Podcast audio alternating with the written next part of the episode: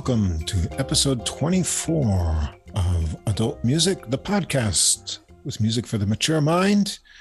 Russ here with Mike That's me. I'm Mike. in very hot Japan. And that's all I've got to say today because it's hot. It's too hot for me to move my mouth. It's really hot. I waited it until it cooled down to grill some steaks, and then when I You was eat a about lot of to, steaks. I do I just want to say that. pretty much I had every salmon week. tonight. It was delicious.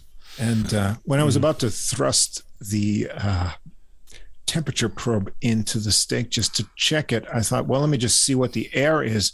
I thought it's cooled down a lot, and it was uh, still 33 degrees centigrade. That's about what 95, 94. So that was cool, right? And so it's been getting up Right. to 95 to 97. That's about. Uh, This is Yeah. uh, Fahrenheit, folks. Yeah, I know we have a 35 worldwide audience. We've been 35 to 35, yeah. to 37. It was been 37 most days this week. So, um, But I think we need to cater to our American audience because they're our biggest uh, audience at the moment, aren't they? yeah, American Yeah. audience is uh, Yeah. is uh, expanded, uh, especially after our Gil Rose interview. We got some uh, Massachusetts numbers up really high, which is nice because we hadn't had a lot of listeners there. And Yeah. uh, so I hope those uh, listeners keep listening. And um, this week, uh, we've got a spike in our Swedish listeners. I think that's But Is that why? Because of uh, the uh, Wranitzky?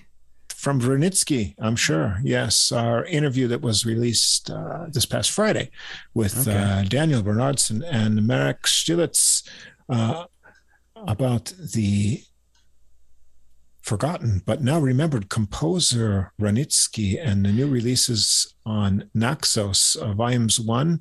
Uh, we talked about on the podcast earlier, and volume two that's just released this week. So if you haven't checked that out, uh, get your music history lesson and uh, listen to the conductor and the music scholar who's uh, searched for all these scores and knows everything about Wranitzky, a contemporary of Mozart and Haydn, and uh, who is now being rediscovered and performed and recorded. And if you haven't heard the music, it's very exciting, wonderful. We'll be covering volume two, uh, which I've listened to some of, and it's uh, really interesting and exciting. And that'll be coming up uh, in an episode Yeah. soon. I've already got it downloaded. I haven't heard any of it yet, but uh, Yeah. looking forward to it, especially after the interview, because now I've got more insight into who this uh, composer is, Yeah, uh, yeah, courtesy of Daniel Bernhardsson. He's Yes. really uh, informative in that interview. Yeah, so uh, hopefully we'll pick up uh, some listeners in uh, Sweden, and uh, we've still got our Japan base, and India is a strong number three on Ghana, and uh, actually we hit uh, what uh, twenty one hundred download downloads, and yeah, uh, this week we have uh, Yeah. 2,100 downloads. We broke the 2,000 barrier early in the week. We're already up to. Uh, is it 2,100 already? Yes, 2100, be. Yeah, So we got over 100 this week. That's amazing. yeah, 100 Yeah, we did. Wow. Because Yeah. earlier in the week we hit 2,000. Yeah, so Yeah. We're going to hit Things are going 3,000 like in a week or so. It's amazing. yeah, Or maybe not. someday, We someday. don't have those. We need more interviews to get those, I think. Those seem to generate numbers. Yeah, we'll get some more interviews in the fall, something jazzy again, and then some more classical things. Uh, what we really need to do, though, is uh, get some more uh, responses from our listening audience. So before we get going with this week's selections, uh, all of our listeners, uh, you'll see in the episode description, we've got uh, links to Spotify and Apple Music for all the music that we're going to talk about. And also on the top of the description, there's a link to the full episode playlist. That's where you can get all the music in one place, one list on Deezer, our preferred streaming app. Excellent uh, CD quality sound and a nice catalog of classical jazz and almost every other uh, genre you can think of. And you can also listen to the podcasts there because now they have uh, podcasts in most countries there. And our username there is Adult Music Podcast if you can't see the full description uh, or list of all the links on whatever app or uh, platform you're listening to, uh, then come on over to our host Podbean, where everything is uh, easy to see and you can follow all the links to the music and other information. Now, if you enjoy the podcast, please do follow or subscribe on whatever app or platform you're listening to us on. Uh, if you take a second to give us a ranking or a few minutes to write a review, that's going to help us get listed in the browsing category recommendations and help us fight against all of the K pop, uh, BTS centered podcasts, which seem to be uh, clogging up uh, all of the music commentary category. Uh, and uh, we'd like to rise up in there so more people can discover us and grow our audience. Uh, if you got something else directly that you want to contact us about or send us any direct comments, feedbacks, uh, please do contact us by email. Our email address is adult music podcast. That's all one word at gmail.com. Yeah. If you do that, you never know what'll happen next. You never know. We'll either ignore you or write back to you, depending or on. Or maybe we'll interview you, yeah. and you'll become. We'll uh, yeah. that's what happened with uh, Daniel. Actually, That's what he, happened with Daniel. he yeah. contacted us, and we put him on the air. We put him on the air, and he brought uh, Marek along, which was great. So, Yeah, how about that? right. Yeah, and we learned a lot about Wranitzky, which was fantastic. Yeah, it's been Yeah, quite a year. It's only half done. It Half a could- could year, still be more done. amazing. Yeah. That's right. Next week It's will be the 25th episode uh, Oh, anniversary. Actually, our top downloaded episode so far is the 10th episode anniversary because it has bourbon shots in the title. Uh, Maybe we should just put like liquor on the liquor. In the uh, in the, in the uh, maybe we should just talk about booze from now on. We should. And, because you know, that, the- that seems to draw the listeners. number two that keeps getting more downloads every day is French Me Baby. French Me Baby, we're going to be coming up with it. We're going to have another Yeah. all French uh, podcast, I don't know uh, if all it's French the- classical music podcast very soon. Maybe we need more titles using the imperative or something. Uh, it just gets people, you know, an in. exclamation point. Yeah, with an exclamation point. Yeah. Didn't we do that last week? And it was okay. I mean, we got a few Yeah. downloads there. We'll But see. I don't know. I don't. I don't. I, don't want to think the titles have more to do with the uh, downloads than the actual content, but Yeah. you never know. Marketing is important, so we'll work on that. Speaking of alcohol, I've got the uh, summer drinks here. I- I'm going to go until my birthday on September 24th. I tend to drink for the cold beverages, and then I go back to the uh, harder, warmer beverages for the uh, winter. So tonight's um, beverage of choice, choice is um, of choice. Wow, how about that? Beverage of choice is a nice Duvel beer from That's Belgium, nice.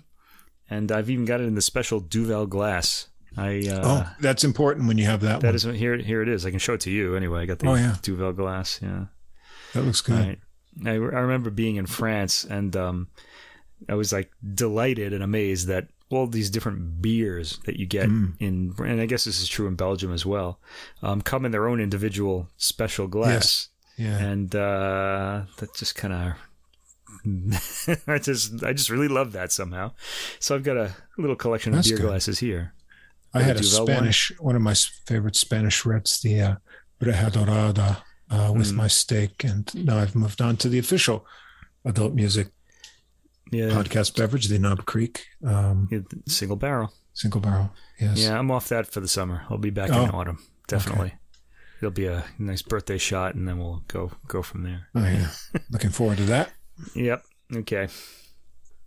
All right, there he goes with the uh, Knob Creek. Got to get The that Knob Creek. break there.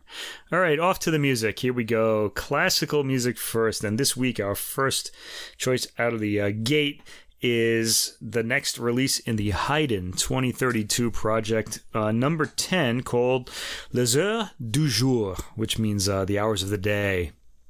Um, it really should be, um, yeah, I guess it is the hours of the day. All right, and this is um, part of the Haydn 2032 project by Giovanni Antonini, and in this case, Il Giardino Armonico. Now, the uh, project has featured, I believe, three different ensembles, all conducted by Antonini, so it's really his project, but he's sticking with uh, his main group, um, Giardino Armonico, recently, and this is on Alpha Records. Now, we actually did. The reason I wanted to do this, first of all, I liked the program, but second of all, I really wanted to check this out because when number nine came out, I thought that the uh, those particular Haydn scores were really hard driven. They were very aggressive. It was almost a sadomasochistic listen, you know, because it just felt like those those works were just being beaten to death. They're uh, driving the ahead on that conductor. yeah, they're yeah. driving hard, like uh, you know, kind of a horse in a sleet storm. You know, is just being pushed or something. Mm-hmm. Well, I am delighted to say that um, volume ten here, Les Heures du Jour, um, calms down a bit. I mean, this is kind of more of what we expect from this series and from uh, Il Giardino Armonico. Now, I would very much like to to think that uh, Mr. Antonini listened to the adult music podcast and said, "Hmm, maybe I did drive those pieces a little hard. I'm gonna back off a little bit." But then I checked the uh, recording date, and th- this was recorded in 2019, so uh, Oh. long before we even had the idea for the podcast. So we had no influence on this recording Oh. whatsoever. They kind of adjusted themselves, and they probably wanted that aggressive uh, sound for those particular um, recordings. I don't know why. Anyway, um, this particular recording has um, three Haydn symphonies, numbers six, seven, and eight. Now you got to remember, uh, um, Haydn's symphonies number up to 104. All right, Wow. he was uh, composing like one a week, I guess, for the Esterhazy family in Austria when he was employed by them. And these were among the first works he he uh, composed for them because they were composed around the year 1761 possibly earlier, but I think they were they they had to have been performed there. And the three symphonies, number six is called uh, Le Matin, the uh, morning. Um, number seven is Le Midi, the afternoon. You know, why why the French titles when he's working for an Austrian court? I kind of don't Must have been the end that thing. really.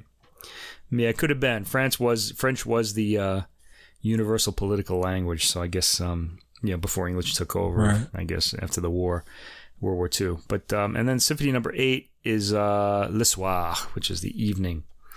All right, and then we end with uh, Mozart's uh, Serenata Notturna. Okay, nighttime serenade. Okay, serenade, by the way, literally means like evening music. So this piece's name really is nocturnal evening music. So I guess it's for when the sun finally is completely down and it's nighttime. Does anyone, by the way, know what the opposite of a serenata is? A serenade? It's morning music. It's an aubade or alborada in Spanish. Alborada. Um, yeah.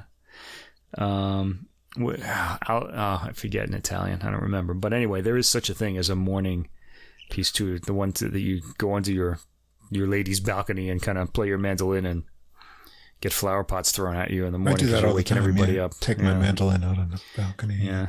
I guess somebody must have thought it was romantic. I mean, you had to make like a total fool of yourself back in those days.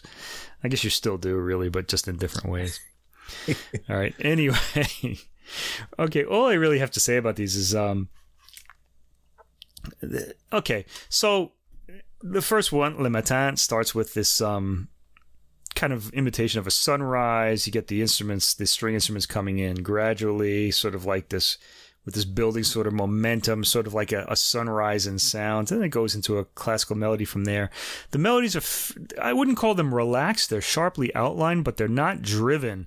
Uh, There's a lot of detail. This is very much, this is also a period instruments recording. And there's a kind of roughness to the whole sound. Those uh, gut strings that they use kind of sort of saturate the entire kind of frequency range that um, that uh, that you're hearing.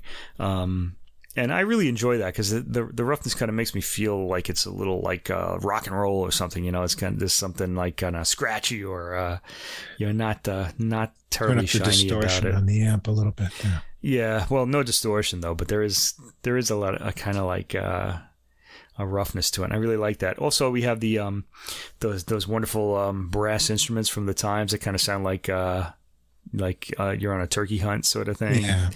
Except that they're expertly played here. It's really Yeah, nice. Yeah. And these um reed instruments, you know, that just sound a lot different than today's. Um yeah, this um this this ensemble again they they're mainly concerned with the rhythm. So there's kind of like that sprung Italian rhythm to all three of these symphonies. And um I liked also what can, what can I say about this? Um th- th- their sense of melody too the way that we're going to be talking a lot about melody today i think because uh, we have um, this ensemble are exceptionally good at just sort of outlining, shaping melodies. It's almost like they kind of think of it as like you almost kind of feel like it's kind of clay, and they're molding it as they play it, and uh, it just comes out as really. Um, original sounding you know they it doesn't really sound like any other performance and i would say that's true of all the of this entire set Okay, um, and Le Soir. Okay, the last piece um, by Mozart is pretty famous, and um, I had to remark on this. They kind of come up with a um, there's there's sort of a, a uniformity to the um, beginning of this. They don't really make it sound as like a march. Like the beginning almost sound, is like in a march sort of rhythm.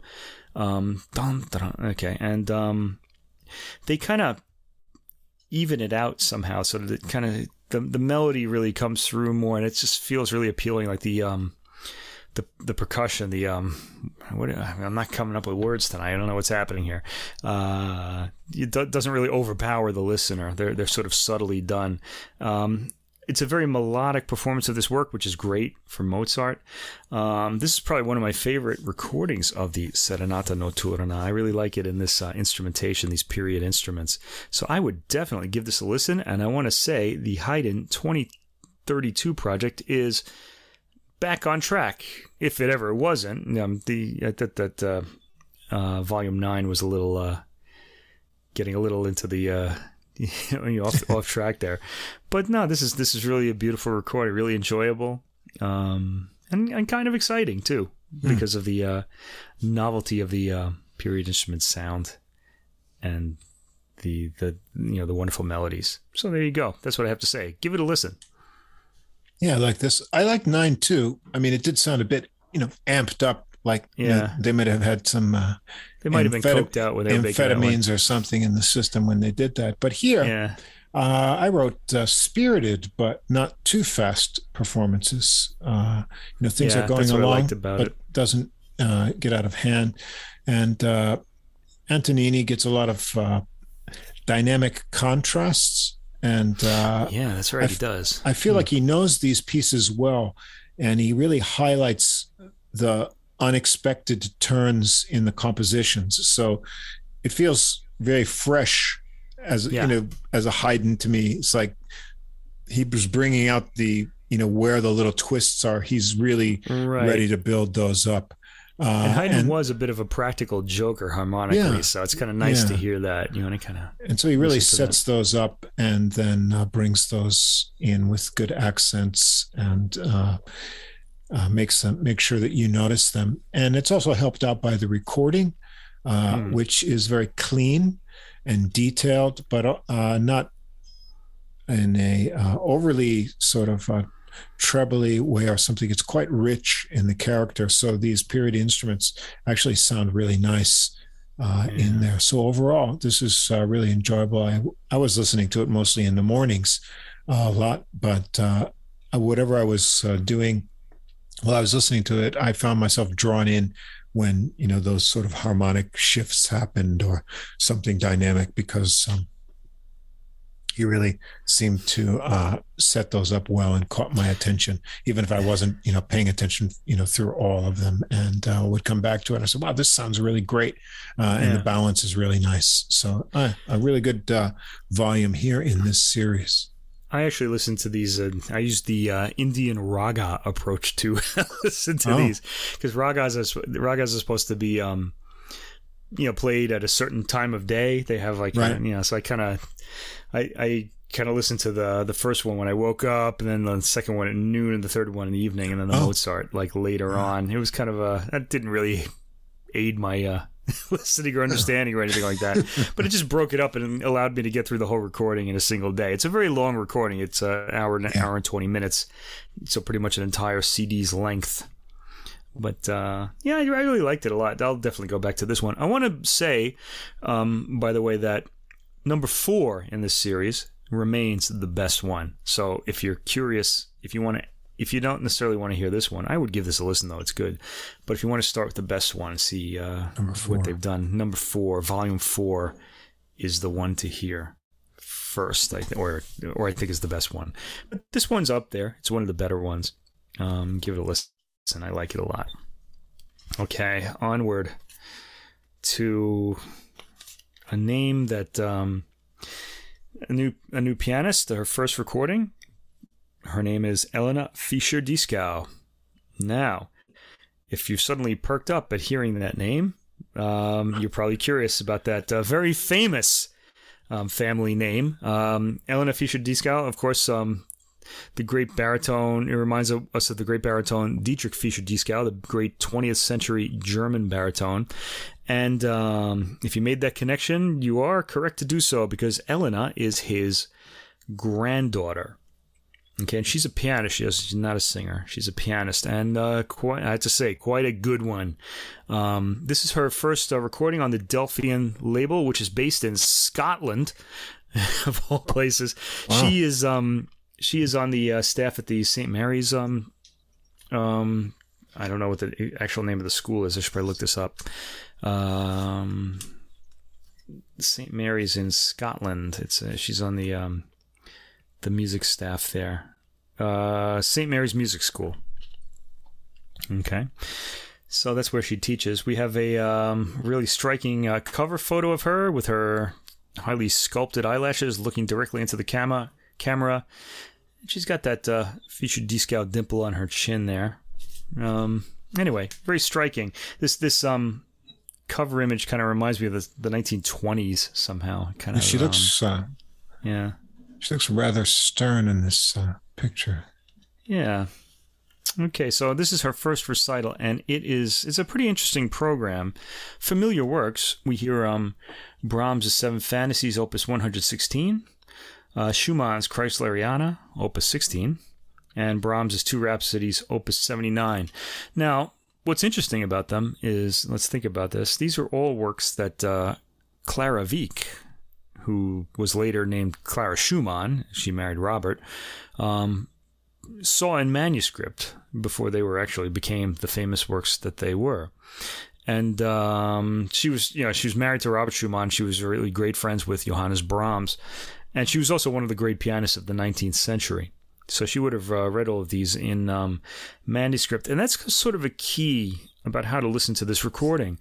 Um, Elena Fischer Dieskau sort of the, these are all very fresh sounding performances, and I got the impression that she kind of took on this sort of uh, Clara Schumann alter ego and sort of approached these works as though she was seeing them for the first time, like her um, you know that these these composers had uh, given them to her to look at before they released them to get her um, okay on them. You know, sort of mm. um, her her sort of seal of approval, and uh, they sound. Oh, there's really a lot to say about this, and I'm not going to say it all because it's just so much. But anyway, let's just kind of talk about this. The first works we hear are the Seven Fantasies by Brahms. The first one is a pretty well known capriccio. And um, I often think about this one as galloping uh, when I hear that rhythm, but this one doesn't gallop um, like it usually does in other pianists' hands. Uh, she goes for a more dramatic effect in her attention to line and rhythmic subtleties, and that's going to be kind of a key to this entire recording. Um, the second work is pensive. She pulls out all the sections. This is a, a pretty amazing. The second one, this it's an intermezzo, and I had heard this before, but she has this way of um, slightly pausing before like a new section of music with a whole different tonal color and sort of a rhythmic uh, profile starts, and it kind of made me realize how complicated this work really is because it just I just in the past I just used to hear it just kind of pass by as like a single relatively short work. It's about 4 minutes long. But th- there's a lot in it and um, she really makes you hear all of it. I was pretty impressed by that so I'm really being hooked in by this recording at this point.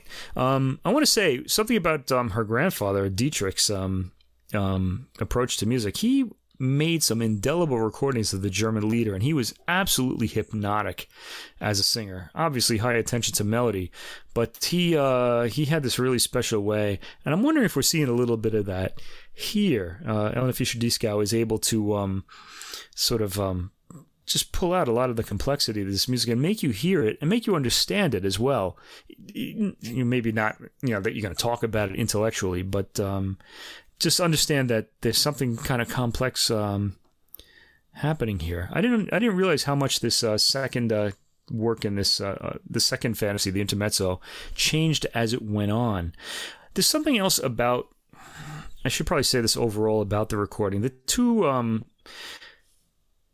the there are two the seven fantasies and the two rhapsodies are kind of like uh, the bread in this sandwich, and the Schumann is the, the meat. Okay, sort of in the middle.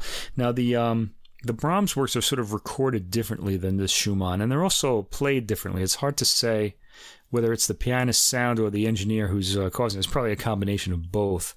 But the um, the Brahms works, and you, you'll notice this right away in the Seven Fantasies, kind of sound make the piano sound like it's you know, I want to say that like it doesn't have hammers. Like it's just like the sound just kind of like comes out of the instruments. Now, of course, if you listen, you can hear the hammers hitting the strings, but the sound just kind of emerges almost like you're not really hitting hearing the attack so much.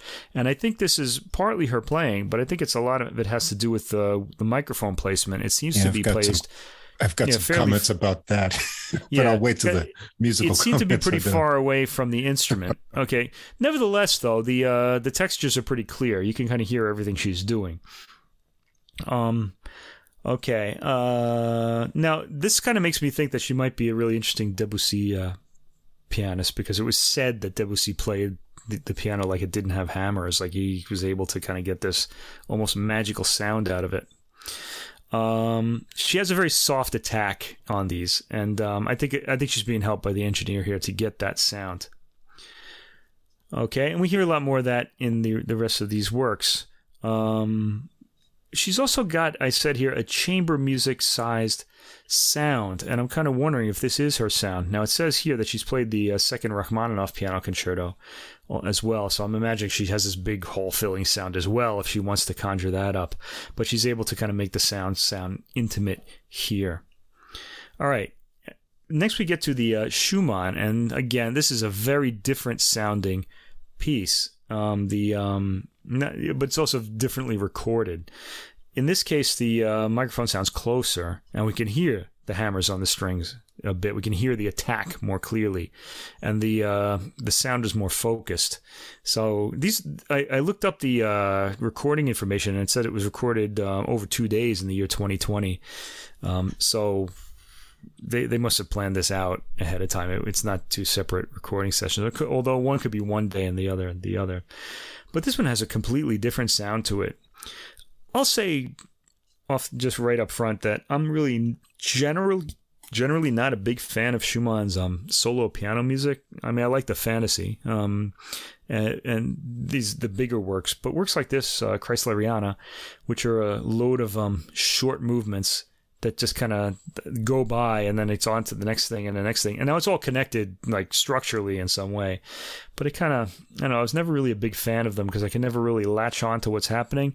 But her playing is actually so compelling that I was actually sort of riveted listening to this. I think I enjoyed these works for the first time ever. Um, so, and that says a lot for the uh, the pianist. Okay, so um, I think this is the. Um, I'm not gonna say the best recording of Kreisleriana ever. Certainly, some of the best pianists who have ever lived have recorded it. But this is the one that made me uh, pay attention to these uh, these works. I really enjoyed this a lot. Okay, the two uh, Rhapsodies by Brahms that end, I know these really well, and then we go back to the old sound, the more foggy, sort of um, misty attack kind of sound. She um kind of is rhythmically subtle in this. Um, the uh, oh boy,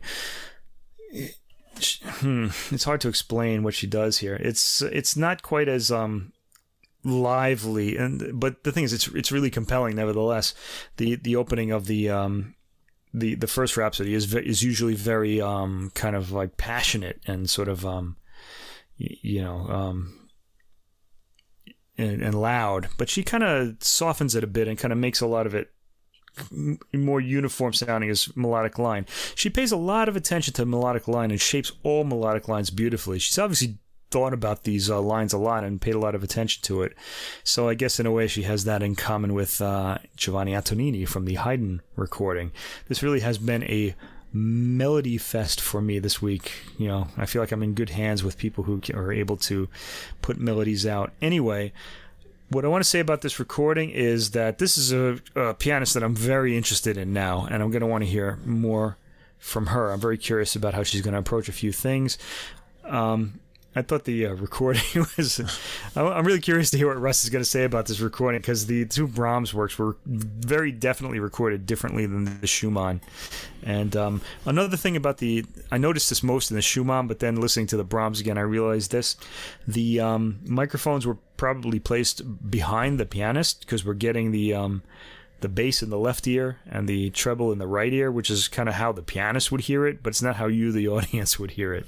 So I guess you're kind of sitting in the piano seat playing when you're listening to these. But anyway, aside from that, I thought this was really quite a discovery. I think you should give these a listen. They're pretty interesting. I, I enjoyed her uh, performance and playing. Uh, mm. I thought the Brahms fantasies are played very uh, beautifully and passionately. Um, but her sense of touch comes through them, and she never goes into like uh, playing them overly sentimental. Yeah, uh, which you know, this is very kind of passionate music, um, but uh, she doesn't overdo uh, the emotional touches. Um, but her physical touch on the keyboard is quite nice, and you get a sense of uh, you know her style with that. So I like uh, her performance there. The Schumann uh, I enjoyed too. As you say, I think it's a lighter disconnectedness in the work, you know, as far as the composition style, and a little bit more playful. Um, but uh, she handles all the passages and the fast, especially the fast ones, with you know expert technique.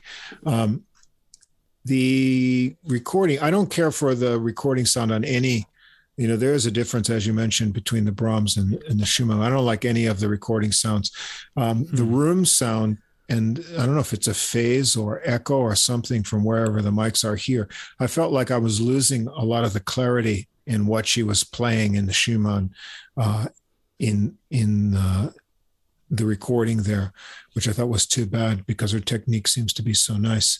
And then I also, but I also like the uh, Rhapsodies. Uh, she brings out the contrasts in the sections, and you know these build up uh, to some you know kind of uh, uh, dynamic and also emotional peaks. And she always leaves room for that, so I felt like she really had a nice map of the scope of the compositions, and she left room, you know, at the beginning to where she mm. was going to go. But yeah, the thing I didn't like no, is nothing to do with uh, you know her playing, which I thought was fabulous. But I don't know what they were thinking on the recording. Uh, to me, it sounded like in the in the Brahms pieces they tried to get the microphones as far away from the piano as possible. Uh, you know, almost that other room kind of thing. I felt like you know the mic was like way in the back. It felt so distant, uh, which was a shame because I felt that a lot of the subtleties in her playing were not picked up uh, very well in the Brahms pieces. And then whatever the room effect in the Schumann that was going on, it, it was just s- sort of like a, a, strange bouncing of the sounds. So, um, you know, once in a while I'll hear a recording where I think, oh, this sounds, you know, like it's so close mic'd that it's stifling. But this was the complete opposite of that.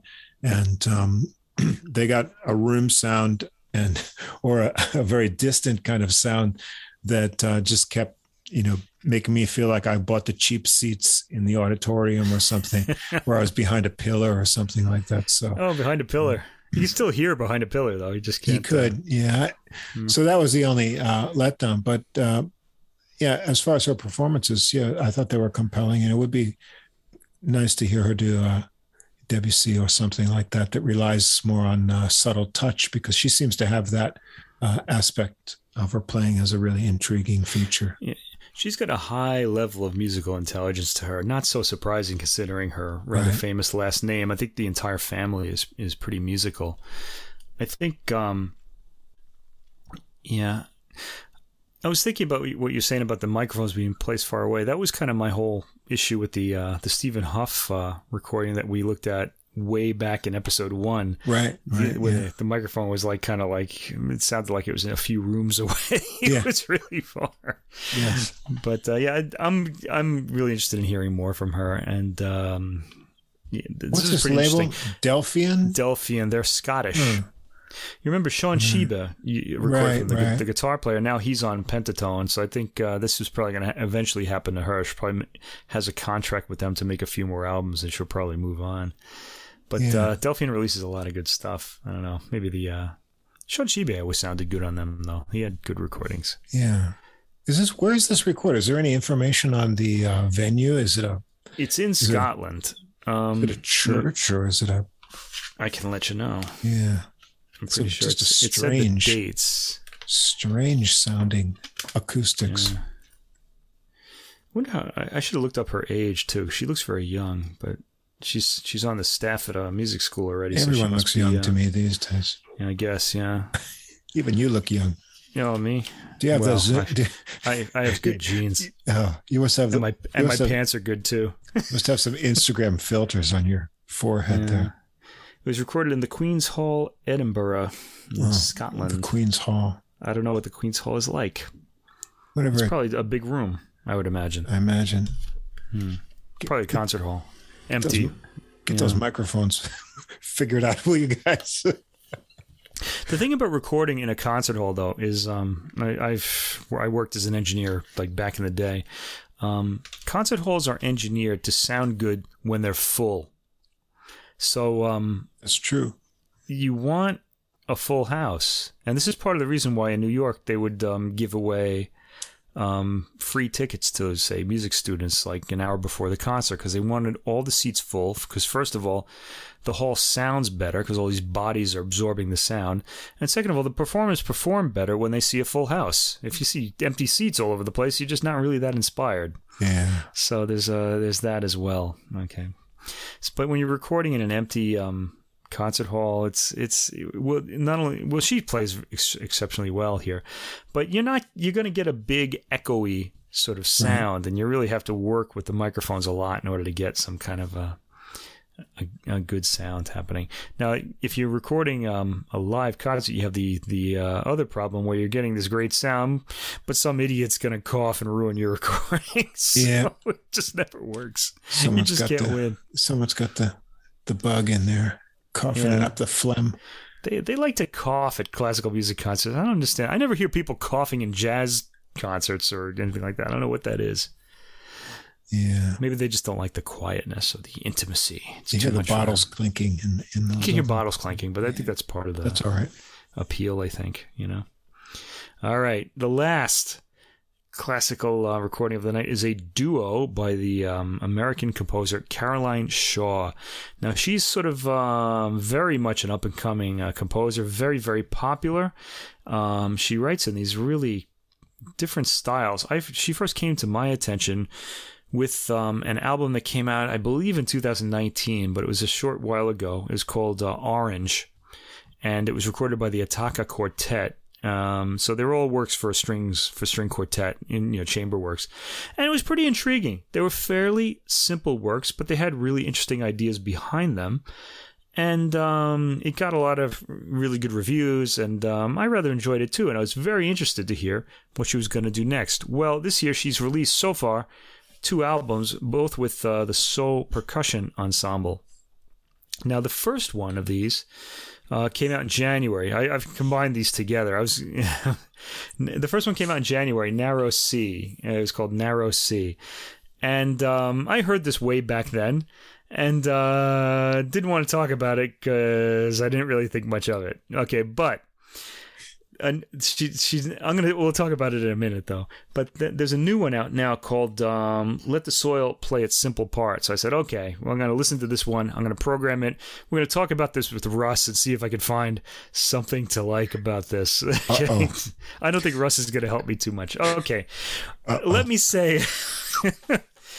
let me say first of all, of the two, I liked "Let the Soil Play Its Simple Part" better. Okay, now let me um let me let's go back to Narrow Sea. Narrow Sea is a work that was written in 2017, and um, it's coupled with a work called Taxidermy, and uh, the Sō Percussion Ensemble plays on that one too. Narrow Sea has a vocal part sung by Dawn Upshaw, uh, and Gilbert Kalish, her longtime um, chamber music partner or accompanist partner, is playing the uh, piano part. in this. And then the Sō percussion ensemble is also on it. Okay, now this piece, Narrow Sea, written in 2017, um, is com- combines her ex- Caroline Shaw's explorations of folk song and hymnody with percussion, like ceramic bowls humming, a piano played like a dulcimer by five people at once, and flower pots. Now, you're probably sitting there thinking, oh, that's pretty interesting. I bet we could uh, conjure up some pretty compelling sounds with those instruments. But she just doesn't. This this piece winds up being very very repetitive, especially in the percussion area, and it shouldn't be, you know, because there there there are all these interesting sounds happening, but the rhythms are very predictable and very uh, sort of um they they're, they're kind of dull. Really, I wasn't so happy about that okay. Anyway, the text for, for, this piece, and this is gonna this is a big thing with um, Caroline Shaw, but on the new album too. Texts are from the Sacred Harp Hymnal. And the Sacred Harp Hymnal is a collection of shape note hymns first published in the 19th century. Now, shape note, do you know what this is? This I had to look this up. This is pretty interesting. It's a, a bit of uh, American music history, really starting in England, but taken up in America that I knew nothing about. Shape notes are notes that have usually notes have like a round sort of head on them, you know, over where the pitch is on these staff. But shape notes have different shapes. They have squares, triangles, and they're okay, supposed to tell yeah. you if the note is sharp or flat to make it easier for like uh, an inexperienced musician to sing. They would look at the shape of the note and okay. they would know if it's sharp or flat or anything right, like that. Right. It's pretty compelling. I knew nothing about this. Very interesting to me. So I'm pretty compelled. Like this is, ah, this is going to be interesting. Eh, well, it could have been. I don't know. All right. Each poem used in this piece contains images of water and joy in looking to heaven. So she's um, chosen um, uh, hymns from the uh, the sacred harp that all have to do with uh, joy and and water. Okay, looking to heaven. And again, that doesn't really help the piece much either because it kind of feels like a 20 minute long version of a person kind of saying the same thing over and over again. Um, I wrote a lot about shape notes here. Okay. Okay. Now, she says that, or in the notes, the piano serves as a grounding force or familiar memory that keeps reappearing amid the different textures introduced by the percussion ensemble. Um, I didn't get this impression. In fact, I almost didn't notice the piano was playing sometimes, you know, just because um, it just blended in with the percussion so much. The percussion really wasn't doing all that much that was interesting to me. So when the piano came in, it's just sort of blended in. Now the pianist here is Gilbert Kalish, a pianist who I've admired like all my life. He's got to he's got to be really old by now because he played with um, John DeGea Jan DeGaetani before he started accompanying Dawn Upshaw, one of these a, a, really great soprano with an enormous range, and I think Dawn Upshaw sort of um, was inspired by her. Okay, um, yeah, I wrote all these notes that don't really um, that have really changed my mind about. Okay, and Dawn Upshaw is the singer here. Now, Dawn Upshaw is a singer I remember. She's around my age, first of all. And uh, she was a great art song singer, especially when she first came on the scene when she was in her 20s. I heard her many times in Boston, many uh, memorable recordings I have of her, and I heard her sing many times. All happy memories. Here, though, okay, her voice is darkened as she's gotten older. She's she's got to be around late 50s or 60 by now. She's around my age. I'm 55. Okay, her voice is still instantly recognizable. She's still got that sort of earnestness to her and she's got she's still got a wide vocal range intact, but she doesn't have this immediate control over it. One of the things that kind of she gives this performance. Um, most of this, um, most of the vocal line in this um, work is in her middle range. She doesn't really. It, really is like a like a hymn, sort of like like you would sing in church. You're not going to really challenge the um, the church singers too much. You want them to be singing the uh, the hymn together. And uh, these works are written like that. But you've got this great soprano there. Uh, there are times, though, in part two, where she has to go up for a really high set of notes, and she hits them all. But you can hear the preparation coming from a mile away, whereas in the past she would have just gone for them and just you know sang them and you would have been amazed. Um, she does hit them, which is impressive enough, especially given her age. You're you're basically past your prime as a singer as a an opera singer uh, when you hit 50 about maybe a little younger than that your voice is generally blown out by then and you know, but um, okay. So she goes off the highest note um, about two minutes into part two, if you want to hear it, and there's a pause where you sense her preparing for it, and uh, that kind of was a little sad for me. Okay. There is, though, however, an impressive low note at the end of part three, uh, which I wouldn't have thought was in her range, but she hits it with a nice uh, tone. I was pretty impressed by that. The percussion uses a lot of water songs, but there's not much joy in any of this performance. This weirds me out because the texts are all about joy and going to heaven, and yet the uh, the work itself just seems kind of joyless. It seems kind of um, pedantic, really. Uh, I don't I don't feel like uh, the composer really added much to the to you know to the hymns. I, I actually I think the hymns would sounded a lot better in church with uh, believers actually singing them. I, I, imagine Dawn Upshaw is a I don't really I don't want to say, but anyway, um, but I didn't really get much joy out of this uh, performance. Um, I didn't hear much contrast in Dawn Upshaw's singing from part to part, so the whole 20 minutes seems to go on in this sort of gray sort of uh, tone. Um, this may be by design. I can't really say. Um, and that's really it. I didn't really like this piece much. Um, there's also a piece called Taxidermy written in 2012 for the percussion ensemble, and it uses the same sort of instruments, flower pots as percussion. Uh, and it begins a lot like Narrow Sea, where Narrow Sea left off. You, if you weren't following the tracks, you wouldn't know that Narrow Sea had ended, and this piece began. Um, there's no voice in this, though. Well, there is later, this spoken word. which is even worse in a way. Um, I'll tell you why in a moment. The interest in a piece with as much space as this, this piece has a lot of space. There are a lot of pauses in the percussion, and the interest has to be in the various timbres, timbres of the percussion instruments. But again, this didn't hold my interest for long, and this is a 12 minute piece about. Is that right? 12 minutes? I guess so. Yeah, doesn't say. Okay. Six minutes in, into the piece, about halfway through, spoken text begins, and it's kind of this repetitive um, speaking by male voices. The pattern of the detail of, and this these words get mixed up a few times until it finally settles on. The detail of the pattern is movement. Um, so it's kind of like this arty sort of, um, you know, thing that I would think maybe like one of your friends would come up with in college, and you'd sit through it because you were his friend, you know, doing his uh, graduation project. All right, now there's expertise in the arrangement. This is obviously what Shaw, what Caroline Shaw wanted. Um, the piece peters out at the end. I didn't like anything on this recording much. Also, it's only 28 minutes long, which is pretty much just as well because if it was longer, I don't know what I would have done. All right, now, do you want to say something about this before I go to the next one, or this is the Narrow Sea? The Narrow Sea. Yeah. Um, the whole setting is a bit too like new agey for me. Um, trying to say what I liked about it, um, I did like some of the melodies in Shaw's compositions. I think she has a, you know, a keen talent to write uh, nice melodies, and I did enjoy uh, Upshaw's vocals. Uh, I like the tonality of her voice and the character. Uh, I do too, but I've heard her like when she was right. younger, and I just remember yeah. like how great she was. Then, yeah, so you know? not having anything to compare it to, I still just yeah. you know liked her uh, her unique uh, vocal quality.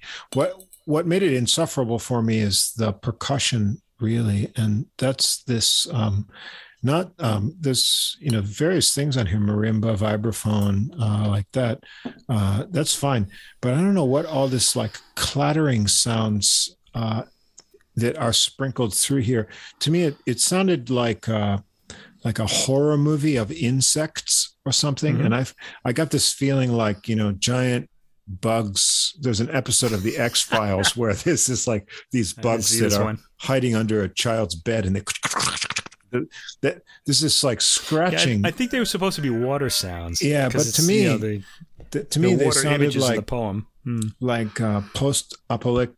Uh, what, what's the word I'm looking for? Uh, Post-apocalyptic. Uh, apocalyptic, like roaches scrambling over hard surfaces or something. So, that, oh man, I just didn't like that, and I also don't like the synth sounds that are sort of uh, in there. So I, I just don't like the the setting of that. But in you know if I could extract the melodies and the vocals from that, but I just found those scratching percussion things a bit, uh, yeah, too much for for my taste. But Okay. Yeah. Uh, you like the melodies. I don't know. I didn't like the setting much, although I think it's true to the hymns. I don't think they're her melodies. I think they're sort of um, taken from the uh, Oh. the the hymnal the hymnal.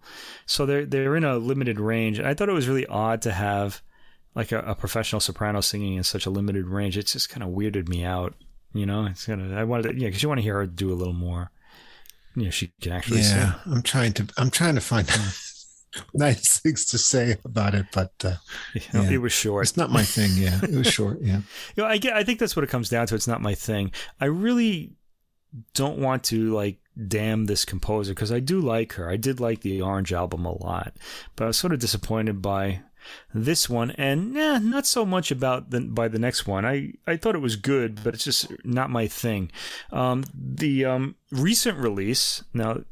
Um, Narrow Sea came out in January. It's been out for half a year now, but uh, the most recent album uh, by, of Caroline Shaw compositions, with Sō percussion accompanying her, is called "Let the Soil Play Its Simple Part," and this was just released um, a few weeks ago. Both of these are on Nonesuch, by the way. I should mention the record labels. Um, is that right? I want to make sure. Yes. Yeah. Okay. Nonesuch. Yeah, that is Nonesuch. Okay. Now this album, if it were a standalone, if we weren't doing uh, Narrow Sea, we probably wouldn't include this on this podcast because it really comes across as more of an uh, alternative or indie rock or pop album than it does a Mm-hmm. Classical album. Yeah, for sure. Yeah, it sounds like songs, and the uh, vocalist on this one is uh, Caroline Shaw herself, and she's quite a good vocalist. She kind of has this um, sort of um, very direct, like her music. It's very direct, kind of simple and appealing. Um, and I don't mean simple as an insulting thing. I mean it as like a, a quality of the directness that she's able to um, you know project. Okay, uh, quality. She a little bit. If you can imagine uh, Suzanne Vega, if you remember those songs like um, Tom's. Diner, things Yeah. like that. She, she, it's that sort of voice. It's really kind of clean and you know direct and not really trying to uh, kind of show off or anything like that. But it gets it gets the job done. It's an appealing voice too. I enjoyed listening to it. Okay, all of the songs are sort of um, they're so, it's sort of like arty pop, I guess, uh, with sort of um, art sounds going on around it from the Yeah. percussion, percussion. ensemble. Let me go through a little bit of these because there's quite a bit of variety on this album. Um, um, so yeah, she doesn't sing operatically. That's the first thing to understand. Like Dawn Upshaw, who would be who's, who's an opera singer. Okay, this um, album starts with a song called "To the Sky," which is from the um, the uh, the- the beginning, the first and the very and the last song on this album are both from the Sacred Harp hymnal. Um, so she doesn't write the words to these. This is um by the composer. And this one has like you know rock and roll drums on it along with the percussion. So that made me think, oh, this is like this could be like a club song or sort of some sort of a like a rock song. Uh, she actually, I thought she sounded a lot better than Dawn Upshaw did. Not, you know, she's not as good as a singer. She doesn't have that training, I don't think, but she just, in in the sense of she understands her music and she knows what she wants Right. from it, so she's able to like give it a better um sort of um uh you know performance. I think she you know, she's able to put across what she wants more effectively. I would say. Um, let me see. Yeah, lots of indie style studio production. This really very much does sound like an in the studio sort of uh, record. Okay, it doesn't sound like a live performance by any means. Okay, the next was Other Song, and uh, she writes the lyrics to this one too. This is a similar composition to uh, To the Sky.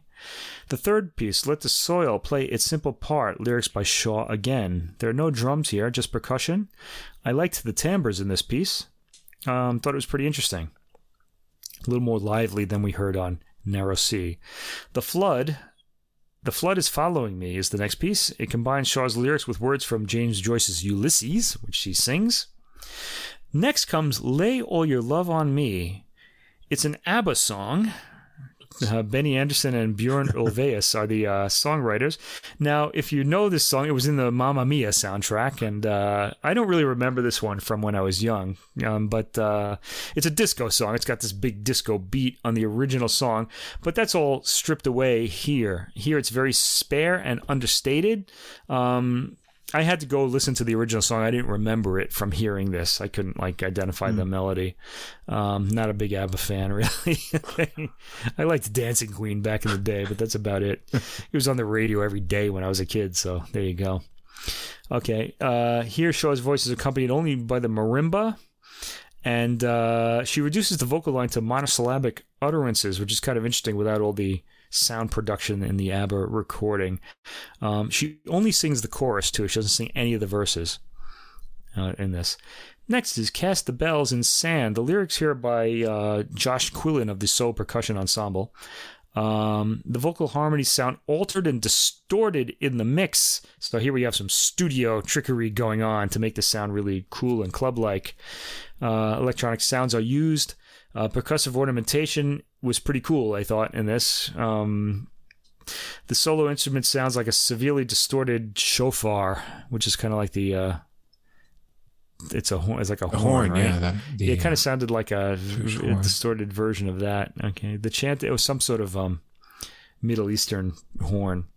The chanting of the title has a catchy, haunting quality. Okay, this kind of really made me feel like I was listening to club music. Next, Long Ago We Counted, lyrics by Caroline Shaw. Uh, this one has a similar saturated profile to the previous piece. The, the whole, you know, saturated by the uh, studio uh, sounds. Distorted, manipulated percussion sounds supported by the highly produced vocals, which Shaw herself sings again. Next comes A Gradual Dazzle, lyrics by the Canadian poet Anne Carson from a poem in her collection. Co- her collection's called Men in the Off Hours. I like the poem. It was kind of really evocative of uh, the waning of the day. Uh, the setting is spare and highlights the lyric. Good choice here. Next, A Veil, a Wave Upon the Waves, uh, lyrics from James Joyce's Ulysses. That's the second time on this album. She must really like this uh, book. Only three lines are used, with the line All is Lost now repeated most often. This work has distorted electronics and drums. It comes across as brooding music supporting chatty singing, so sort of two different moods at once. Next, Some Bright Morning, lyrics by Albert E. Brumley from his hymn I'll Fly Away. He's a, he wrote a lot of hymns. He was a shape note composer. Okay, this elevated composition reminds me of recordings of the music of Hildegard of Bingen that I heard that I've heard because it's got like uh, the lyric the lyrics are kind of melismatically set. There's a lot of like uh, melisma or different tones on the same vowel um, with accompanying drones in the background. Kind of put me in that uh, Middle Ages kind of uh, feeling there. It's actually pretty inspiring and kind of uplifting. The lyric is uh, the second on the album to have a clear theme. Um, when life is over, I'll fly away so that to that home on God's celestial shore. The, all the pieces that Caroline Shaw and everybody else wrote lyrics to don't really have much uh, meaning to them. They're kind of more atmospheric. And she even, the ABBA song had a, a meaning, but she took it away by only including the chorus. You don't really know what it is. It's pretty interesting. Okay, that's how the album ends um, with that. Um, the uh, it was Some Bright Morning by Albert E. Brumley.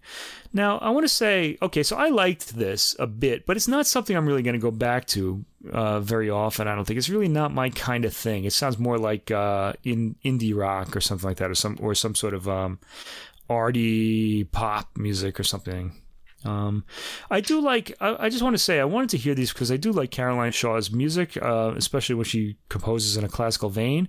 She has a direct, natural way of composing that's very appealing, and I can understand why she's so popular, especially in America.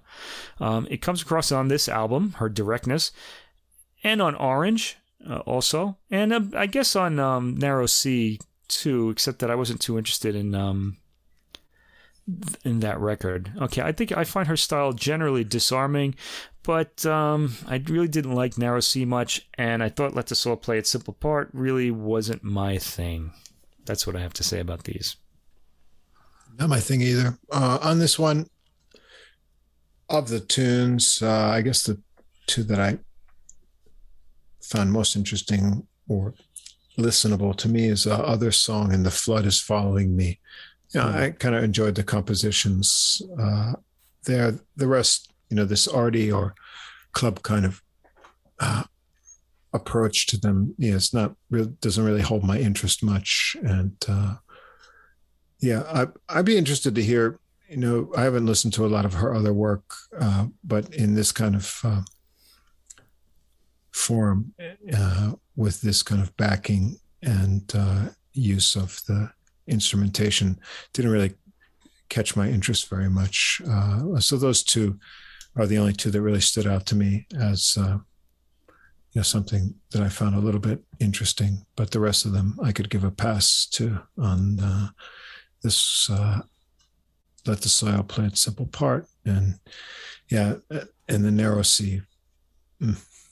Yeah, not my thing on these. Yeah. I'll keep an ear out for her future releases. Uh, I'm kind of one of the things that uh, this has these two releases have done is Orange was a set of like works for string quartet, and these two, one of them is just for percussion ensemble and it's sort of classical, and this one's almost like clubby sounding. Now I'm right. wondering who she is. You know, she's got a lot of different styles, and that's impressive. She can compose in all these different styles.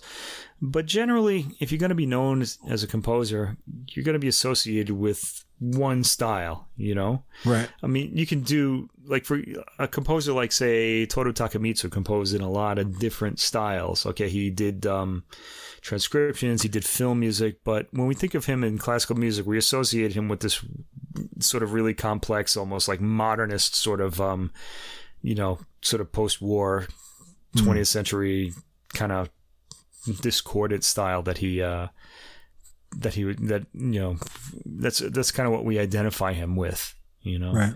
despite all of his other music. So i'm kind of wondering how we're gonna um what what her the style she's known for is going to be at this at the moment after these two releases. Because i feel like this kind of throws a monkey wrench into that a little bit not that that's a bad thing. She's, no, no. you know, people will like her. But um, I don't know. I'm just. I'll keep listening. We'll keep you informed. yeah, right. I mean, you know, the various artists in any genre who can do a lot of different things. Uh, I kind of like it if there's someone uh, that I happen upon and they, you know, they do some things that I really like and some other things that I don't like, but they don't do the same thing over and over again. And i find that appealing to you know artists who have that sort of breadth of uh, yeah. expressional things and take some chances. And you know if i you know maybe i'm just uh, hitting on the side that i'm not really interested in on this one but uh, that's fine too. Uh, you know I, I, like people who take chances and uh, you know explore their frontiers. So yeah nothing wrong with that at all I think about there's this one. This kind of reminds me of um, Toru Takemitsu. He he did a lot of um, sort of um, transcriptions for guitar, and he did one. I remember hearing. I think John Williams played it of uh, "Here, There, and Everywhere," the Beatles song, oh. and um, it was really beautiful, but it was absolutely unidentifiable as a Takemitsu arrangement. It just sounded like something. it was really expertly done, but there was nothing in it that you would associate with him. Mm-hmm. You know what I mean? It just sounded like a generic sort of um, transcription of this piece that maybe anybody would have made. He he absolutely erased himself from the. Um, That's interesting from the piece. I th- and it was a little creepy to me, you know, because I think you want to hear the artist, yeah, or the or the composer. You know, this is right. our, our whole Western um, kind of ego thing. You know, ego. You know, we we sign our work so you know it's my work. I created yeah. this, and whenever you do that, you when you sign your own work, you kind of want to make it identifiable as yours. Um, within the work, it'll have certain themes that are associated with you because right. it's your commentary on like music or on whatever. And um, when he does that, it, it, feels really weird. We kind of feel our anonymity, I mm-hmm. guess. Mm-hmm. I don't know. Yeah. Yeah. Okay. Well, not much of not anonymity coming up in the um, in the jazz section. So on the jazz side, uh, this week, did a little exploration here uh, which I'll, delve into as we go along. We're going to start out uh, this time with uh, the saxophonist uh, Joel Frahm and his uh, new recording called The Bright Side that's on Anzic Records. Now, Frahm is a really in demand player as a sideman. He's been played on over 100 recordings as a sideman, including dates with Brad Mehldau, Maynard Ferguson, Betty Carter, Dewey Redman, Lee Konitz, Pat Martino. These are big names, right? Uh, Bill Charlap, uh, nice pianist that uh, we're uh, uh, fans of. Mm-hmm. Vocalist Diane Schuur, Freddie Cole, and another top vocalist, Jane Monheit. Um, and he's also uh, worked with uh, Matt Wilson, the organist Larry Goldings, and uh, many others. Uh, he's been uh, part of two Grammy nominated CDs in 2018 uh, Freddie Cole's My Mood Is You and Dafnis Prieto's Back to the Sunset, which won the Grammy for Best Latin Jazz Ensemble Recording. And so here on this recording, the Bright Side that was recorded in 2019, but just released now, uh, is his uh, jazz trio's debut recording for Anzic Records. This is uh, sort of the result of a musical partnership that was worked out through a lot of tours and recordings uh, over the past few decades. And so Frahm's main instrument is the tenor sax. Uh, there's uh, one cut with soprano saxophone, and we've got Dan Loomis on bass and Ernesto Cervini on drums. And so you'll notice there's no uh, main uh, chordal instrument, no piano or guitar here, which uh, sort of sets the possibilities for uh, what's going to come out on this recording here because that frees him up harmonically a lot. Uh, so we've got all original tunes here, keeps things fresh and interesting. Starting out with tune number one, Blow Papa Joe. It's a nice title. Um, and yeah. you get a sense right from the start. Frahm has a really uh, nice tone. It's it's full, but also flexible. He's got a really strong upper register, which he uh, brings to the forefront in this very modern sounding composition. And so, since we've got no guitar or piano, he's got a lot of uh, freedom harmonically. Uh, he's got great tonal control, so he can get an abrasive tone or squawk whenever he wants for effect, uh, and he's not straining at all to do that. Uh, the rhythm is loose in the drumming, but overall, in this whole recording, and especially here, uh, he's locked in really perfectly with the beat and in the bass and the drums. And his solo has a lot of uh, complex rhythmic figures. So we're off to kind of an interesting start. Uh, track two is called Thinking of Benny. This starts with a real funky bass groove and then uh, Frahm comes in with a lighter tone and tongue on this really swinging melody. And uh, his solo is really creative harmonically and rhythmically. It's got some uh, bluesy honks for effect thrown in here. And I really like how uh, he can really adjust his tone to whatever he wants to do and whatever's happening, but he always keeps it swinging uh, on this tune. There's a nice extended bass solo by Loomis here before Frahm comes back in and he trades fours with the drums and then uh, comes back to give us the melody again. Uh, track three is called Boo Dip Dip. Hmm. And uh, that is uh, kind of uh, you know the sound of part of this tune it's a tune it's based on this kind of modulating riff that uh, seems to end with a boo dip dip kind of uh, phrase, and uh, the the rhythm changes up on a middle section of the melody uh, before the riff section repeats again. So his uh, solo that comes in after that it follows the rhythmic variations on the sections, and it makes for a nice, uh, interesting contrast here. Then he mixes kind of racing lines with funky riffs in his solo. And then after his solo, there's a nice uh, energetic drum solo, and they bring the boo dip dip over the top of that uh, to sort of punctuate uh, before going back to the melody. So it's kind of a fun uh, tune here. Number four is a little bit of uh, mysteriousness brought in on Silk Road. And this has a slow, mysterious bass riff that opens up and gets some light drumming accents. Uh, and then Frahm comes in, and here he's on the soprano sax. And uh, this tune has a really sparse melody with some interesting harmonic twists. The bass takes the first solo and he keeps this sort of Eastern modal mood here. And then Frahm comes back in softly again over the bass. It's a very interesting soprano tone. It's almost flute like. Uh, if he had used flute on this piece, uh, it would have fit perfectly in because that's the kind of tone that he's pulling out of the soprano here. And he works his solo in here, navigating the harmonic twists, and he gets up into the upper register on the soprano. And then he has some really blistering lines and some double tonguing, uh, showing off his technique. But then he bring it back down to the melody, kind of softly for the end. The fifth track, Omer's World, uh, this one changes up the mood with a kind of funky rock bass and drums beat and then uh, Frahm comes in with a real kind of R&B-ish melody, uh, some rhythm and blues coming in here. The beat changes up in a section that's a bit more driving before settling back. And then when Frahm comes in with his solo, it goes over to these uh, two changing rhythmic patterns, which makes a nice contrast. And they're really locked in rhythmically here. The clarity of that without having a piano or guitar uh, highlights, you know, sort of the cohesiveness of the uh, interplay of the musicians. And he ends the solo with this huge, funky, and uh, bluesy descending line. Uh, then he comes back in almost right away with the melody. So, a very tight, kind of funky tune here.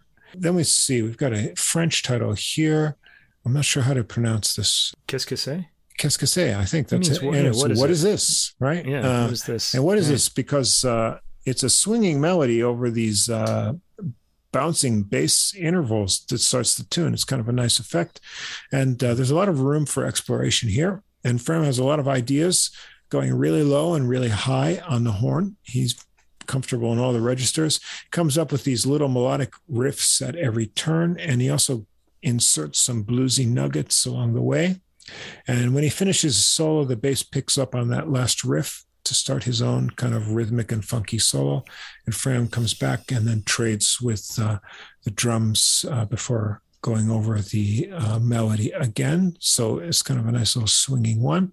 Track seven is called X Friends. That's just the letter X capitalized. Uh, it's a tension building opening with bass and sax figures that kind of navigate over a fun obstacle course Ah, here. They have a little break. There it was. What was that? Oh, and so I uh, accidentally turned the track on on my oh, yeah. phone here. Okay. And then uh, Frahm keeps up the chase on his solo with lots of challenging rhythmic figures. And then uh, Cervini takes a drum solo and they bring it back with uh, kind of phrases from the melody. Uh, track eight is uh, called Beeline.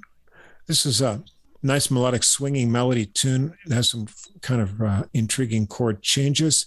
Frahm keeps the ideas flowing on this one. He had some cool harmonic overtones uh, here on the low notes, uh, showing he's got a lot of reed control and uh, mastery over the instrument. Uh, there's a drum solo and some cool bass trades uh, before the easy flowing melody returns. Uh, number nine is called The Beautiful Mystery. And uh, this starts uh, kind of mysteriously with these really big bass tones uh, and chords on the bass uh, that brings it in, a really interesting effect. And Frahm comes in over these uh, washing cymbal tones and the atmospheric bass playing over these rubato, really relaxed phrases. It keeps the sax subtle and Cervini adds really delicate textures on the drum set to fill out uh, the mystery on this one. Uh, it stays in the kind of ethereal realm. And then we've got the title track uh, to end things up called The Bright Side. This is a really uh, happy bass riff that uh, opens up over a, an even drum beat, no swinging here. Uh, but Frahm comes in with a very cheerful R&B like melody. And his solo mixes both modern jazz phrases with some real blues based licks. Then Loomis comes in with a punctuated kind of bass solo, and uh, Frahm backs him up with some long phrases. Then we come back to the uh, cheerful melody for a f- couple of rounds. And then Frahm has some fun playing around with uh, it at the end uh, before bringing the whole record to a close.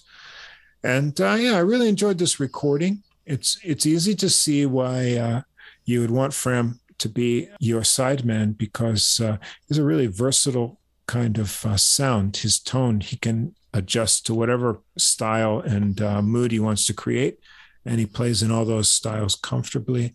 Uh, but here on this recording, he's obviously doing his own thing, and he's got a you know a lot of um, inspiration and ideas in different styles, and the trio format gives him a lot of freedom, especially uh, harmonically, and he shows off uh, his uh, technical chops well and his creative ideas. And uh, the sparseness of the instrumentation uh, shows that the uh, interplay and the synchronization of this trio is super tight and a very fine player and inspired material and performances.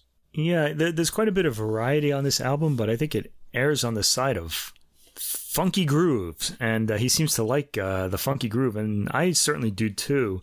Uh, this kind of kept me going through to the very end. I liked I liked this record a lot, um, not just not just for the for um, Frahm's playing, but for his um, his um, group as well. They they mm-hmm. just they just kept the uh, the grooves coming. I yeah. really and they were pretty uh, creative and catchy, so it just kind of drew me in. I like this record a lot. I was really surprised by it. I was kind of wasn't really thinking it was gonna gonna reel me in quite the way it did. But I think this is one I want to hold on to. I like to. Might be my um, yeah. This I don't know. This might be my favorite record of the week. We'll have to see. Yeah, I like this. Um, I mean, a couple weeks, two episodes ago, we listened to uh, Happy Destination by Rich Perry, uh, which I liked a lot too.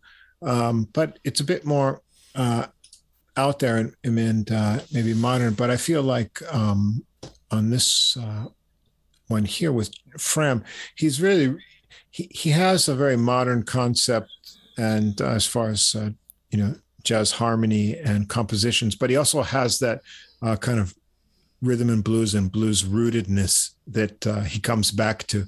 So you get that sort of bass uh, and then insertion even in the other works. Uh, so you know he, he, keeps it earthy, and uh, even when he goes out for you know a little kind of journey into the modern jazz things, he brings back and uh, inserts the funk into everything. So uh, it's very accessible and uh, yeah, fine player. I, I imagine he can play just about uh, in any kind of style uh, well and show off his personality. And he, he, has great control, especially as I said, uh, his tone. You know, he, he, can do these kind of subtle changes to whatever emotion is uh, called for at uh, you know the moment in the tune, and I enjoyed that a lot.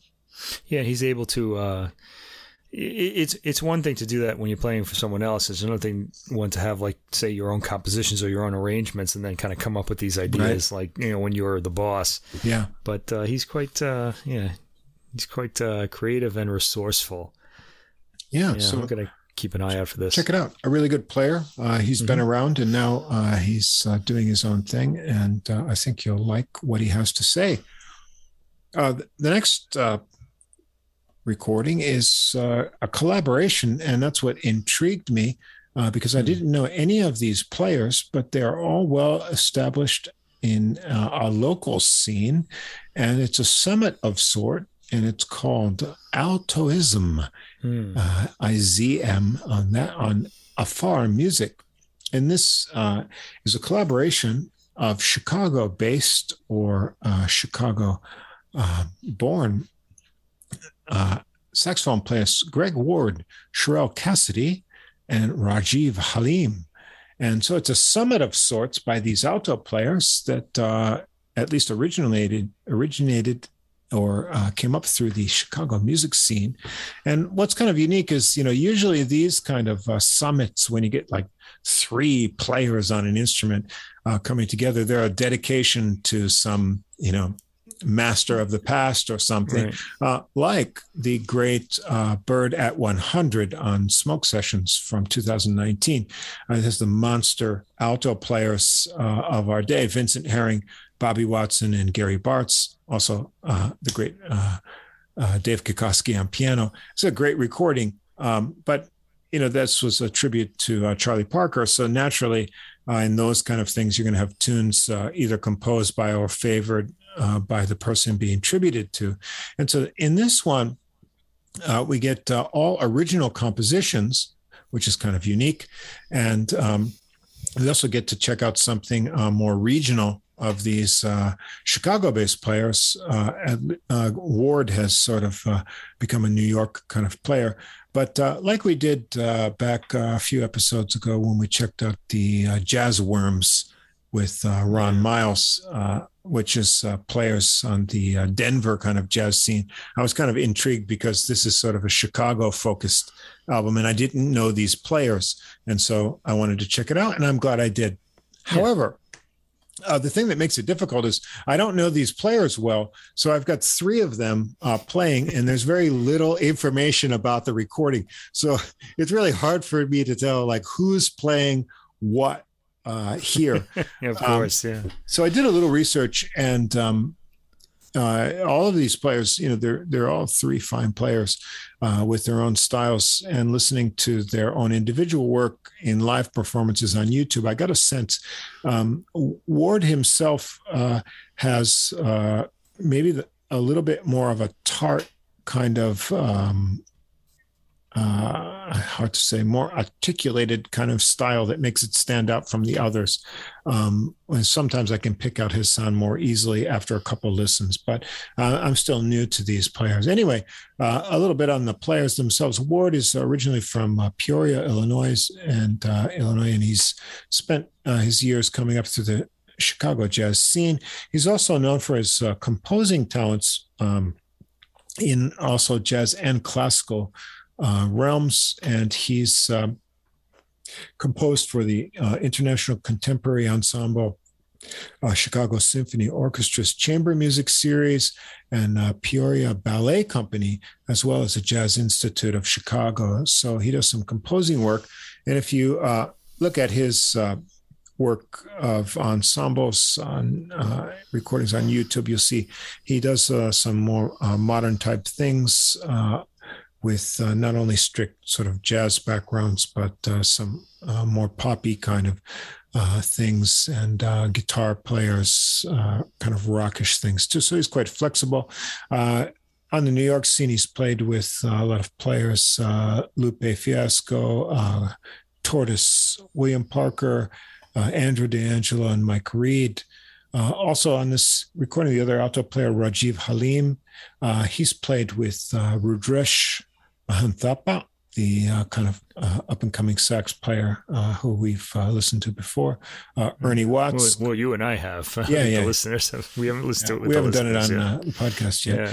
Yeah. Curtis Lundy, Antonio Hart, Von Freeman, and Mike Stern and Bob Mintzer. so he's kind of established himself, and he has a, really nice sound and concept too. And then we've got a, a female saxophonist, Sharel Cassity, and uh, she's played uh, in bands led by uh, Cyrus Chestnut, uh, Nicholas Payton, and uh, Jimmy Heath. So she's got an impressive uh, resume as well. And um, rounding out the ensemble, Richard D. Johnson on piano, bass Jeremiah Hunt, and Michael Piolet on drums. Mm. And um, so, getting into these original tunes, uh, starting out the recording uh, a Cassity tune called Cedar Grove. And this is a tune that's composed over the uh, chord changes uh, to the great pianist uh, Cedar Walton's Fantasy in D. I think it's and, Cedar Groove. Cedar uh, Cedar Groove, yeah. Yeah. Yeah. And uh, so this is, um, it's composed over the chord changes for a Cedar Walton tune. And right. Uh, it's got some really hard swinging a really nice kind of memorable uh, new melody that she gets uh, here too, and it gets off to a real swinging start. What's nice and shown here is established through the whole album is the uh, sexes are really feeding off from each other, and um, this is not a competition, but it's sort of uh, a conversation that's bringing out the best in the other players. So uh, that mood is set right from uh, this first one. Uh, number two is called uh, Bembe's Kids, and this is a Halim original. This one is uh, kind of really a complex melody tune, and it's uh, the first that kind of brings in a tune of sub-Saharan West African rhythms, and has some nice twists and surprises in the arrangement.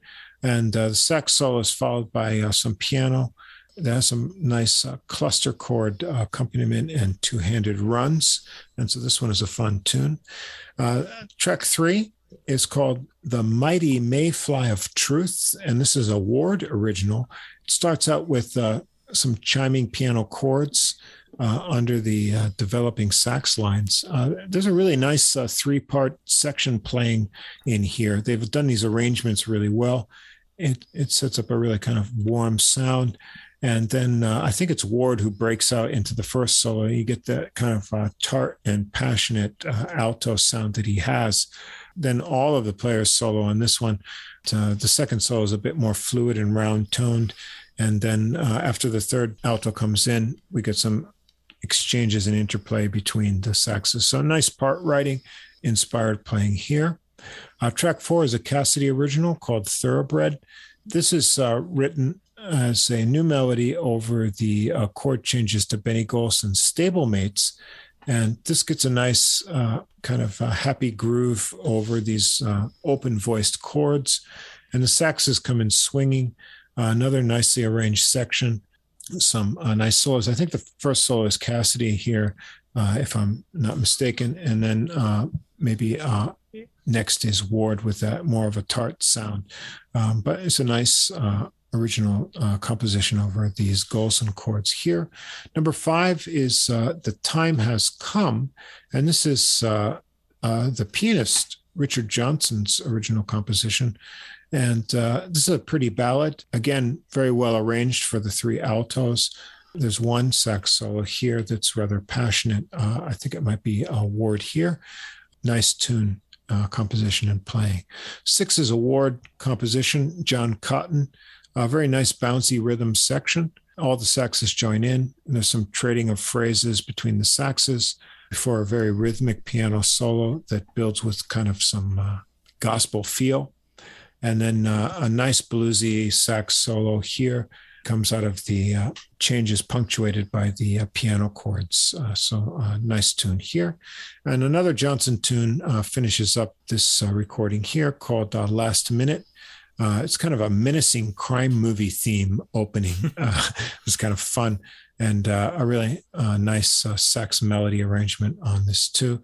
Then we get some intense sax solos and uh, trading with each other that keeps the uh, flames burning more and more. And then a, drum solo comes in as they bring back in the uh, uh kind of hypnotic riff before the alto theme uh, returns. So this one I really enjoyed as you know a collaboration, a summit of sorts of alto players uh, that I didn't know, but who all have you know a high level of talent equal to you know lots of the uh, better known players they just happen to be on the chicago scene and uh, what i like is uh, it's not just a blowing session they've contributed uh, original tunes and worked out really good arrangements that show the strengths of each player the intensity is high they they feed off from each other yeah you get some original music and with uh, three hot really well uh, qualified and inspiring sax players. And uh, so it's a little gem that might be overlooked. But uh, if you're a jazz sax fan, you definitely want to check this recording out. Yeah, I think that's uh, the key point. Is if you're a jazz sax fan, um, I liked this. I thought it was really enjoyable. But um, I think I almost felt like listening to it that if you um, if if you're really into the alto sax, you'd probably get a lot more out of it than I did. Um, you know, I thought it was good. Um, but I don't really, I didn't really know these players and really, you know, what to listen for. I heard it twice. If I hear it more times, I'll probably like, uh, um, get more into it. But I'm gonna say for like, you know, if if you're a big fan of the saxophone, this is really more up your alley than say for the general listener. I thought it was good though. Yeah, I like to do this because you know, um, what well you know, to draw an analogy with uh, classical music, when we were hmm. talking with uh, Daniel, um, in any era of um, music, and I think it's probably any style, uh, like uh, Daniel said, there's we tend to re- retain like three names or something. Yeah, this and, is Daniel Bernhardsson, the uh, Wranitzky scholar, just yeah. for listeners. To, and you yeah. know, so we remember um, Mozart and Haydn, right? And then uh, you know, we remember Beethoven and Brahms, um, and we can only keep, you know, so much from you know each period when it gets condensed down to something. But especially in jazz too, I think that happens. Um, and of course, there are players who are you know sort of the pioneers of a style or um, you know, so we remember on saxophone, you know, Charlie Parker, and we remember um, you know John Coltrane, and on trumpet we remember you know Louis Armstrong and Roy Eldridge and Dizzy Gillespie and Fats Navarro, Clifford Brown, and that's all you know these great players. But in between, in the cracks, there are all these other great uh, performers who just um, by uh, circumstances of time or you know maybe not being uh, the most inventive uh, you know just get forgotten through time but some of my my favorite players are sort of you know the lesser ones who i always come back to yeah um, this happens to me in classical music a lot yeah. the lesser composers you know the ones who you know aren't yeah. in the mainstream my favorites my, my favorites are like the really famous ones but still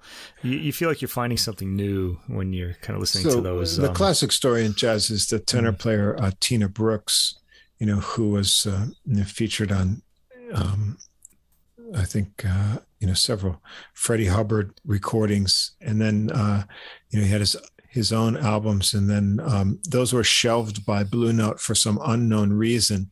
Uh, but we're talking like sixty to sixty-two when you have all these other monster tenor players uh, out there, and uh, you know there there's probably only so much music they could get out and market at the time. And uh, he became you know his music got kind of shelved and he never uh, got the recognition or uh, financial um, um payback for it. And he he uh, you know had a sort of sad demise. And then the, his recordings were actually i believe released first in japan and then uh, the world came to know oh how do we miss this uh, great you know player but unfortunately he was no longer in the world to you know, uh, be able to benefit from that later recognition. And I still think uh, his yeah. recordings and compositions are really great. And there's other, uh, you know, sort of forgotten trumpet players, uh, Tony Fruscella, Richard Williams, uh, so many, so many. And so what I, when I listen to uh, music and art, pick something for this, for our, you know, program, I, I don't want to just focus on the things that anyone can find anywhere. Uh, I want to hear something that uh, slips through the cracks or is from a, a smaller scene and, uh, you know, give some voice to, uh, you know, players out there who are just as good as uh, players anywhere else, but uh, maybe not get a chance to break through and uh, get people to listen to them. Yeah, that story you told reminds me of a scene in Woody Allen's movie Love and Death, where the dead Woody Allen character comes back to for one last visit to Diane Keaton and she realizes he's dead and she tells him, I've never loved any other man but you. And Woody Allen replies, Well, that's nice to know, but I'm dead now. so it's, it's, it's, nice to get the recognition when you're alive. you know? Indeed. I mean, it's good. I guess later is fine. I mean, the family gets some sort of uh, yeah something out of that. But uh, yeah, I think I think I'd rather be you know, there's there's all this idea that oh, after I'm dead, I'll be famous. Well, it's not really going to help you live a good life, is it? I no. think I'd rather be famous when I'm alive, and then when I die, I could be forgotten. You know, because I, you know, I think I would prefer that as as opposed to being Mozart. You know, dead at 37 yet immortal. You know, yeah. I'd rather get paid up front. yeah, me too. Let we're your still, ancestors. Um, we're still waiting for these checks to come in for the podcast. By the yeah. way, so. Um, yeah, maybe we well, should. It just set, started, you know. We, we understand, set, but uh, should set up that Patreon account right yeah, now. We, right uh, before we, uh, yeah, before before we're, uh, before we're just a memory, people. yeah. All right. We promise that jokes will get better if you start setting the checks. Yeah, right, exactly. well, um, the third uh, and final jazz recording, uh, well, we're a sucker for organ. Uh, we are music and jazz. Mm. So, uh, yeah, if you haven't checked out um, the Mike LeDonne interview, uh, interview one, uh, you should go back and check that out because it's all your fault is an awesome recording, and that interview just doesn't have enough downloads. Uh, I don't know what's wrong. Yeah, it's really odd. People didn't yeah. uh, pick up on it. I thought I would have thought he would. He's probably the biggest name person we talked to. Yeah, and uh, he's a you monster know, player. I mean, that. He, hmm. he is. Uh, yeah. Uh, he is one of the, you know, few guys who has a complete mastery of jazz piano and jazz organ with an individual voice on both of those, and that's just a smoking recording.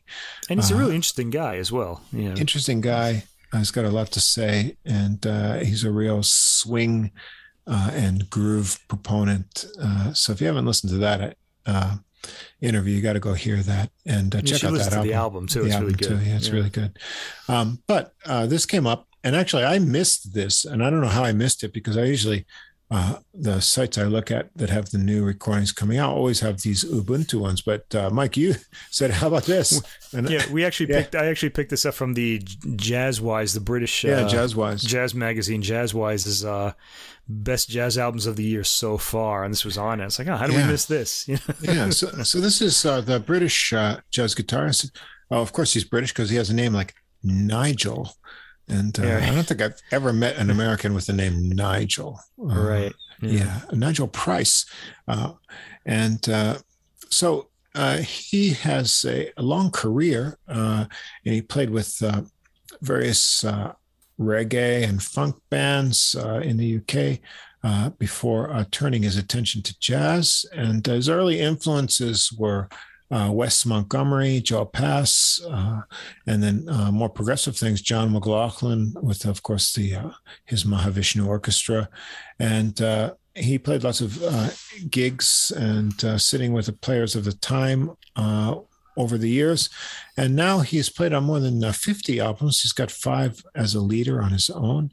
And he also played with the uh, British uh, organist James Taylor's band for three years. So I imagine that's where he got uh, this uh, idea for the organ concept from. And um, so on this album here is uh, the Nigel Price organ trio, and it's called uh, Wes Reimagined. speaking of the great jazz guitarist, Wes Montgomery. and this is on Ubuntu Records. And uh, Nigel Price is a regular performer at London's Ronnie Scott's Jazz Club. He's played there over 500 times. Wow. That's a lot of performances. Uh, if I was in London, if I was in London, I'd go see that. Yeah. Before you, because maybe you could explain this to me. This is this group is called the Nigel Price Organ Trio, and um, it seems like when they mention when there's an organ in the trio, they need to uh, mention in the title of the group that there's an there's an organ, but uh, the the person who's kind of in charge is the guitarist, Nigel Price. Yeah. It always confuses me. yeah, it's a little bit weird, isn't it? Yeah, you know. Um, I, I, imagine that the person who's named is the organist, but you would think so. Uh, an yeah, organ case, is uh, Ross Stanley. Yeah, Ross Stanley, uh, but it's not the, the Ross Stanley organ trio. Yeah, um, yeah. Yeah, so he's of, the leader, but I I feel like they should just leave organ out of the out of the name. Yeah, um, I, I guess know. he just wants to emphasize that this could be like right. the the the Nigel Price trio, including organ. Well, that doesn't awful. quite sound so good, right? Yeah, yeah, sounds good. Yeah. yeah. Uh, anyway, uh, we've also got uh, uh, Joe Barford on drums, and it's actually not a trio for uh, most of uh, the album because we've got uh, saxophonist uh, Vasilis Xenopoulos and uh, Tony Kofi. Uh, and I don't know either of these players. There's a couple tracks where they play together, and then there's a couple tracks where there's one sax, and I don't know who it is. So I'll just leave that out. Uh, you can investigate if you want to. And the percussion is supplied by someone called Snowboy. Uh, and I don't know who that is either, but that's kind of either he has a very light complexion or uh, I don't know what the deal is. But uh, um, I, I want to say about Vasilis Xenopoulos, oh, to have a last name that started with X yeah, would be the coolest thing ever. Yeah. Yeah. And you can maybe like have a first name like Xavier Xenopoulos. Then you could just yeah, have right. the initials XX. Uh, that would be yeah. cool. Um, uh, anyway, uh, the and furthermore, uh, not only is it not just a trio because of these uh, sax editions, there's also a, a string quartet uh, incorporated in here. Um, so, well, I'll, t- I'll, talk more about that as we go along. But uh, the basic format here is, uh, as it's a kind of tribute to Wes Montgomery, we've got nine Montgomery compositions uh, and then one jazz standard. Uh, I've grown accustomed accustomed to her face, uh, and then uh, they're not played uh, in the original Montgomery sort of versions, but kind of uh, refreshed uh, in a way, mainly by uh, giving a different or updated kind of groove or rhythmic treatment to the tunes with a new arrangement. And so that's sort of the approach uh, that's taken maybe a, a modernized rhythmic uh, treatment uh, for the Montgomery tunes uh, with a new setting. So uh, we begin with Cariba, that ends in an exclamation point here, and this is given a new shuffle treatment. the guitar and sax play the melody in unison, and that's sort of the pattern that's used in the arrangements on the album, and it works really well. Uh, and it's over this sort of hypnotic organ offbeat rhythmic backing. Uh, it's really cool. Uh, it, it kind of sounds like a chicken clucking. It's like yeah, yeah, yeah, you notice that too. Yeah, that I, happens like all the yeah. way through. Well, you yeah. kind of become an expert at, at, identifying like barnyard animal sounds when you listen to classical music a lot. Yeah, yeah, because they um, include them a lot, a lot of pieces. And then uh, this tune is the first of the three that has the string arrangement, and the arrangement is kind of unique, and it fills out in some spots. Uh, and there's uh, after the uh, melody and all these things come in, there's a kind of bluesy sax solo first, uh, then guitar, uh, Price's guitar, and then the other sax, and back to the groovy melody, and then the saxes trade uh, solo phrases over the vamp, uh, and the strings layer over that. It's kind of a nice, uh, it's a nice tune to start with. I like the rhythmic thing, although I can do without the strings. Uh, Were the strings on this one? Yeah, yeah. Because I complained here. about them later here, but yeah. so this is the first place they come in. Okay. Uh, anyway, uh, going on uh, number two, uh, Layla. Uh, the drum toms get things started uh, swinging fast here, and then we we uh, come back to the same idea with this uh, sax and guitar playing the melody in unison, and then the organ sort of interjecting these kind of punctuations for accompaniment. The organ takes the first solo here. It's really nice uh, articulation and building lines in the solo. Then uh, I get a sax solo that uh, keeps the lines fast and bluesy. Uh, Price takes over with a guitar solo. It's got some speedy lines, uh, really uh, impressive technical figures, and uh, he includes some kind of chord soloing at the end. And then everyone comes back in uh, and then gives a big break for the drums and one more time around the melody. And uh, there's a nice kind of uh, Leslie uh, effect and organ swell at the end. This one is a really kind of upbeat tune. It's going to put you in a good mood. I said uh, cheerful for this one. Yeah, it's very cheerful. cheerful. Yeah. Um, track three is called Jingles, and we get a Latin beat to get things going here. Settles yeah, into the, a nice. The first groove. of many on this yeah. album, actually. Yeah, yeah. they they uh, kind of update a lot of these Montgomery tunes with a Latin kind of groove. Uh, again, guitar and sax unison thing with the uh, organ backing for the melody, and um, uh, Price takes his first solo uh, here. He's uh, fluid again, and he brings in some really kind of Montgomery esque figures into his solo uh, more than before uh, to this point. Then Stanley's up on the organ, and he had some kind of cool harmonic tension to build things up. Uh, we get some sax, keeping it funky, and before we head back to the tune, and then uh, we get a, a, nice Latin outro with a whistle. Uh, and a percussion jam uh, before they close out the last phrase. So I'll kind of milk the Latin effect on this one. Uh, Track four, Far Wes, no T there, uh, as in just west. Uh, and it's a nice waltz tempo with drum brushes that comes uh, dancing in for this tune. Again, sax and guitar double the melody, and the sax takes the first solo, and then we've got uh, Price on guitar. And uh, I like his playing a lot here. He leaves just enough space in between phrases and there's a great uh, descending line uh, to the end of the solo here. Uh, the organ is up next and uh, has some nice intense phrases in the solo. This is a fun tune with an unexpected uh, minor chord change at the end of the happy melody. Uh, you know, it's part of the composition, but that gives a kind of surprise finish to all of the solos. And then at the end of the tune, because it's a rather kind of happy sounding melody, but the final chord is the is the minor. Uh, so it sort of, you know, keeps you on the edge uh, and makes a nice uh, solo transition.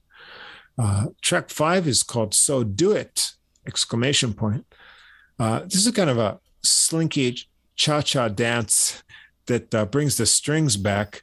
Um, yeah, the strings. This is where I, yeah. I first noticed them. In fact, yeah, because they are sparse, um, but I think largely unnecessary.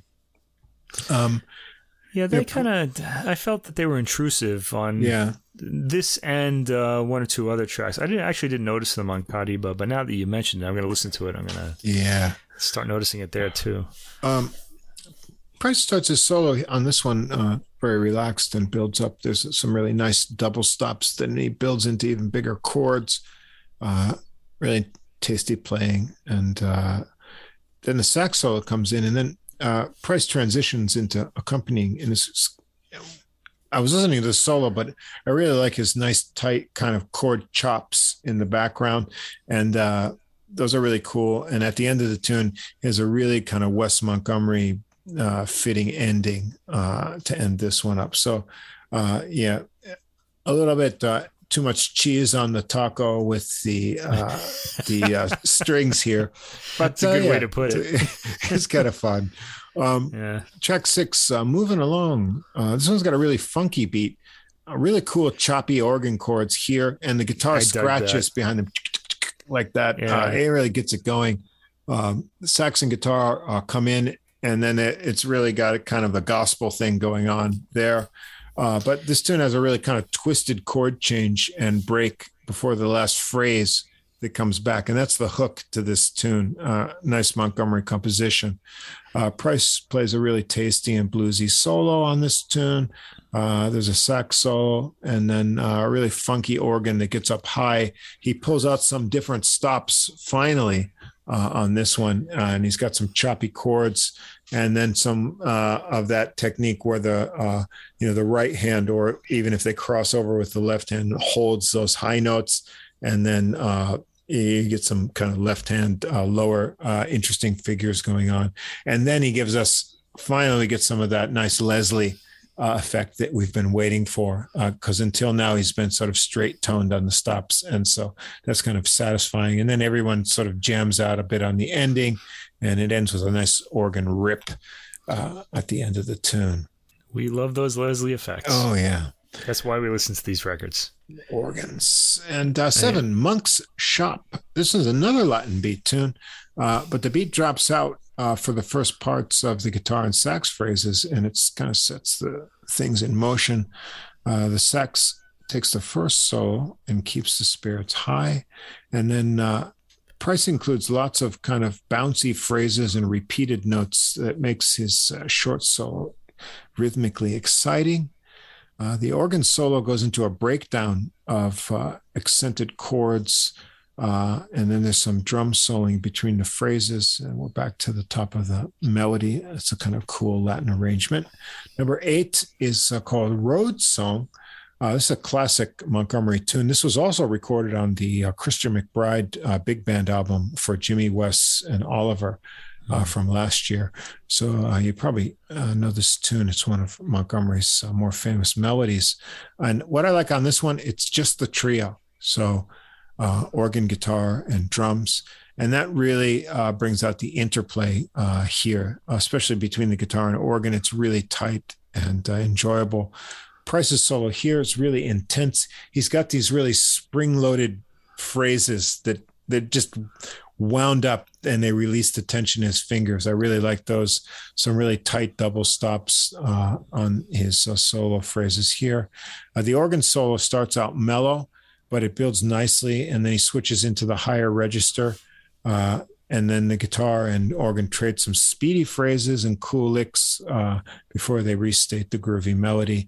And then uh, when we get to the end, there's a nice uh, swell on hmm. that last chord in the organ. Uh, so I really like this one. I imagine if you went to see uh, the organ trio live at Ronnie Scott's, this would be something like what you would get. And that would be a cool night. I could listen to a few hours of uh, just yeah. these three guys playing together. Um, really nice.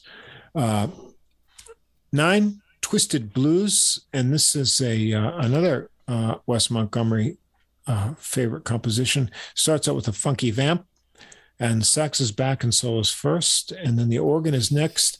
He's got some kind of cool disconnected lines that leave you hanging uh, and pulling you back in until he uh, kind of builds the tension with that and becomes more bluesy and uh, chordy.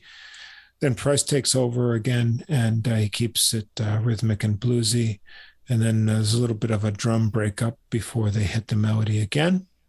And we end out uh, curiously, but uh, this is a real uh, departure. Yeah, from with, what we've been hearing with uh, ballad, uh, the jazz standard. Uh, I've grown accum- accustomed to her face. Yeah, so originally it was in uh, My Fair Lady. It's a yeah, Lerner, Lerner and Loewe, Loewe song. Yeah, yeah. and uh, this one is uh, the arrangement is interesting because um, it's um, extended and broken up with lots of uh, places for Price to shine, and he uses a different, a sort of lighter guitar uh, tone where you get some more uh, kind of, uh, uh, how can I say, uh, the lightness you can pick up on his articulation and what he's doing with his fingers uh, and hear more. Uh, so it's a gentle intro just on guitar uh, before the organ and drums come in softly. This is just a trio tune again, but then the strings come back in okay, it's a ballad, so the the strings are there. Okay.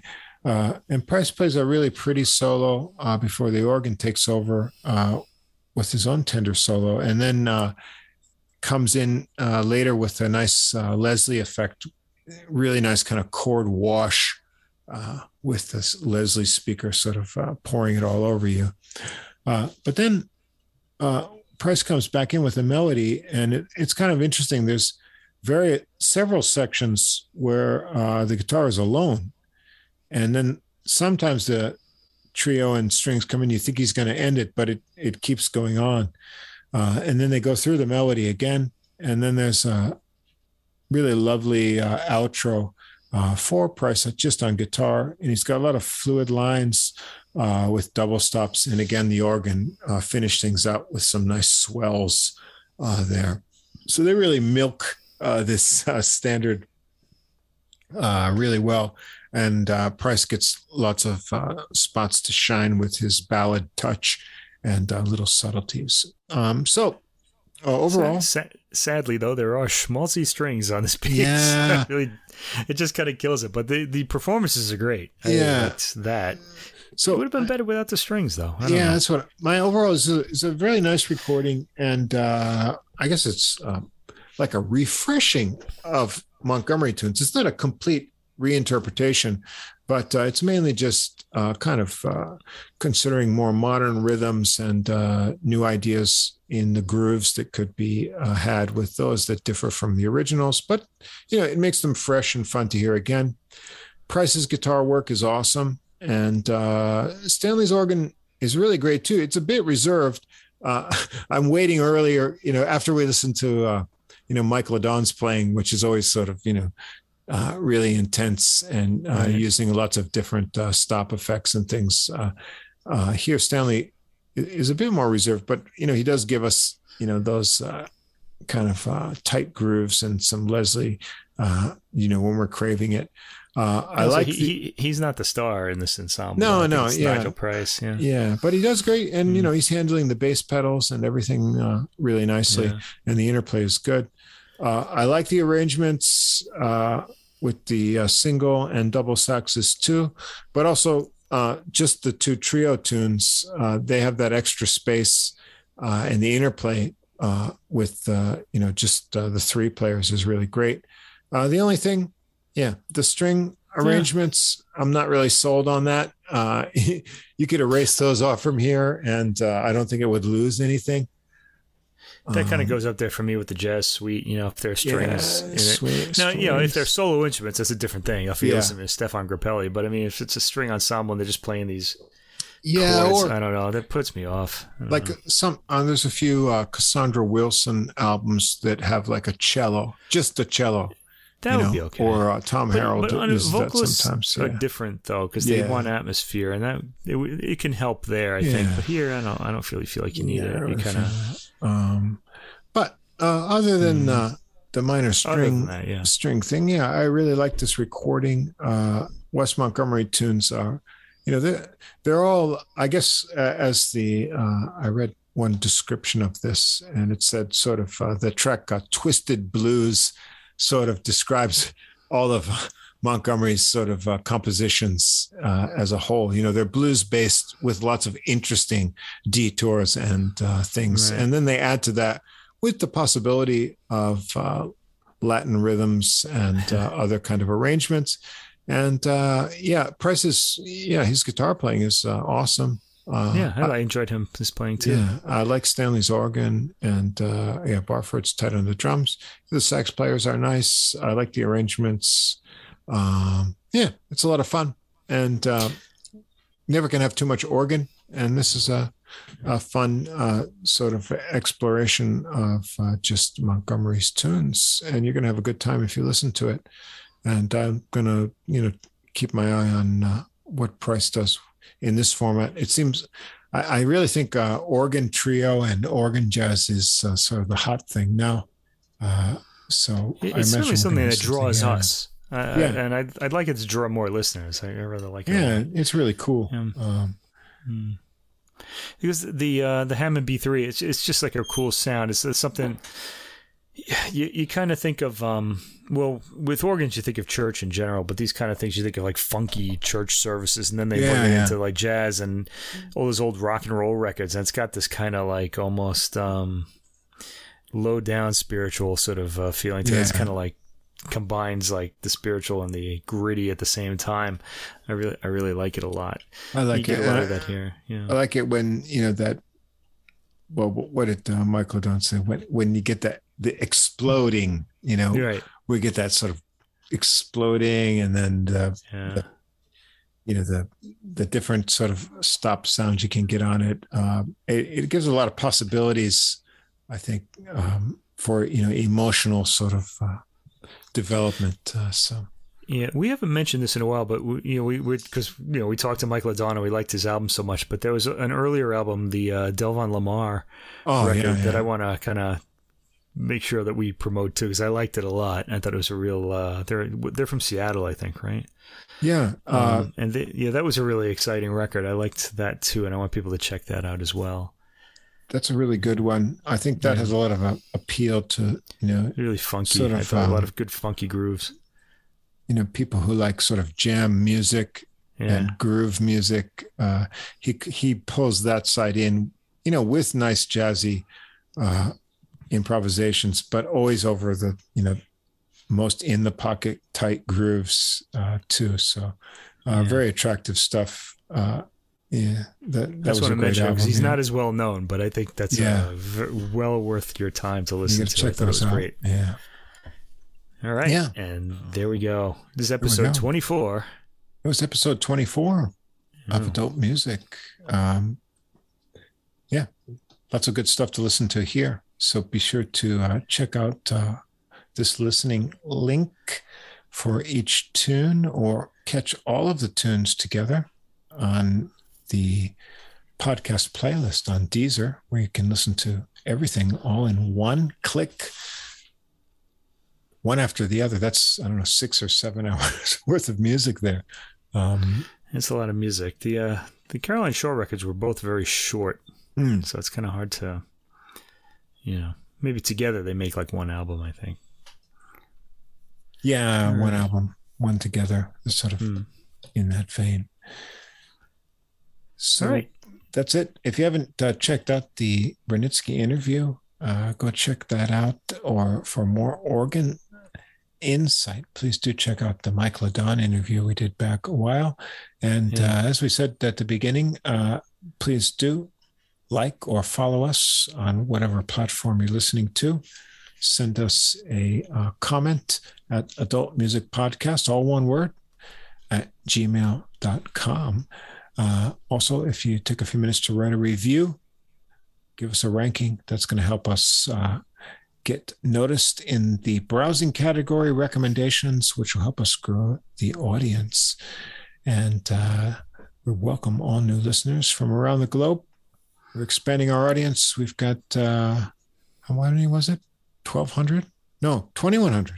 2,100 downloads yeah. this week. So uh, we know you're out there. We'd like to hear from you. Uh, send us some feedback. Send us your comments. Yeah, and thank you for listening too. Thank you it's for really, listening. Uh, nice to think that uh, there there are people interested in what we've got to say about music because certainly where we live in Japan, there are many.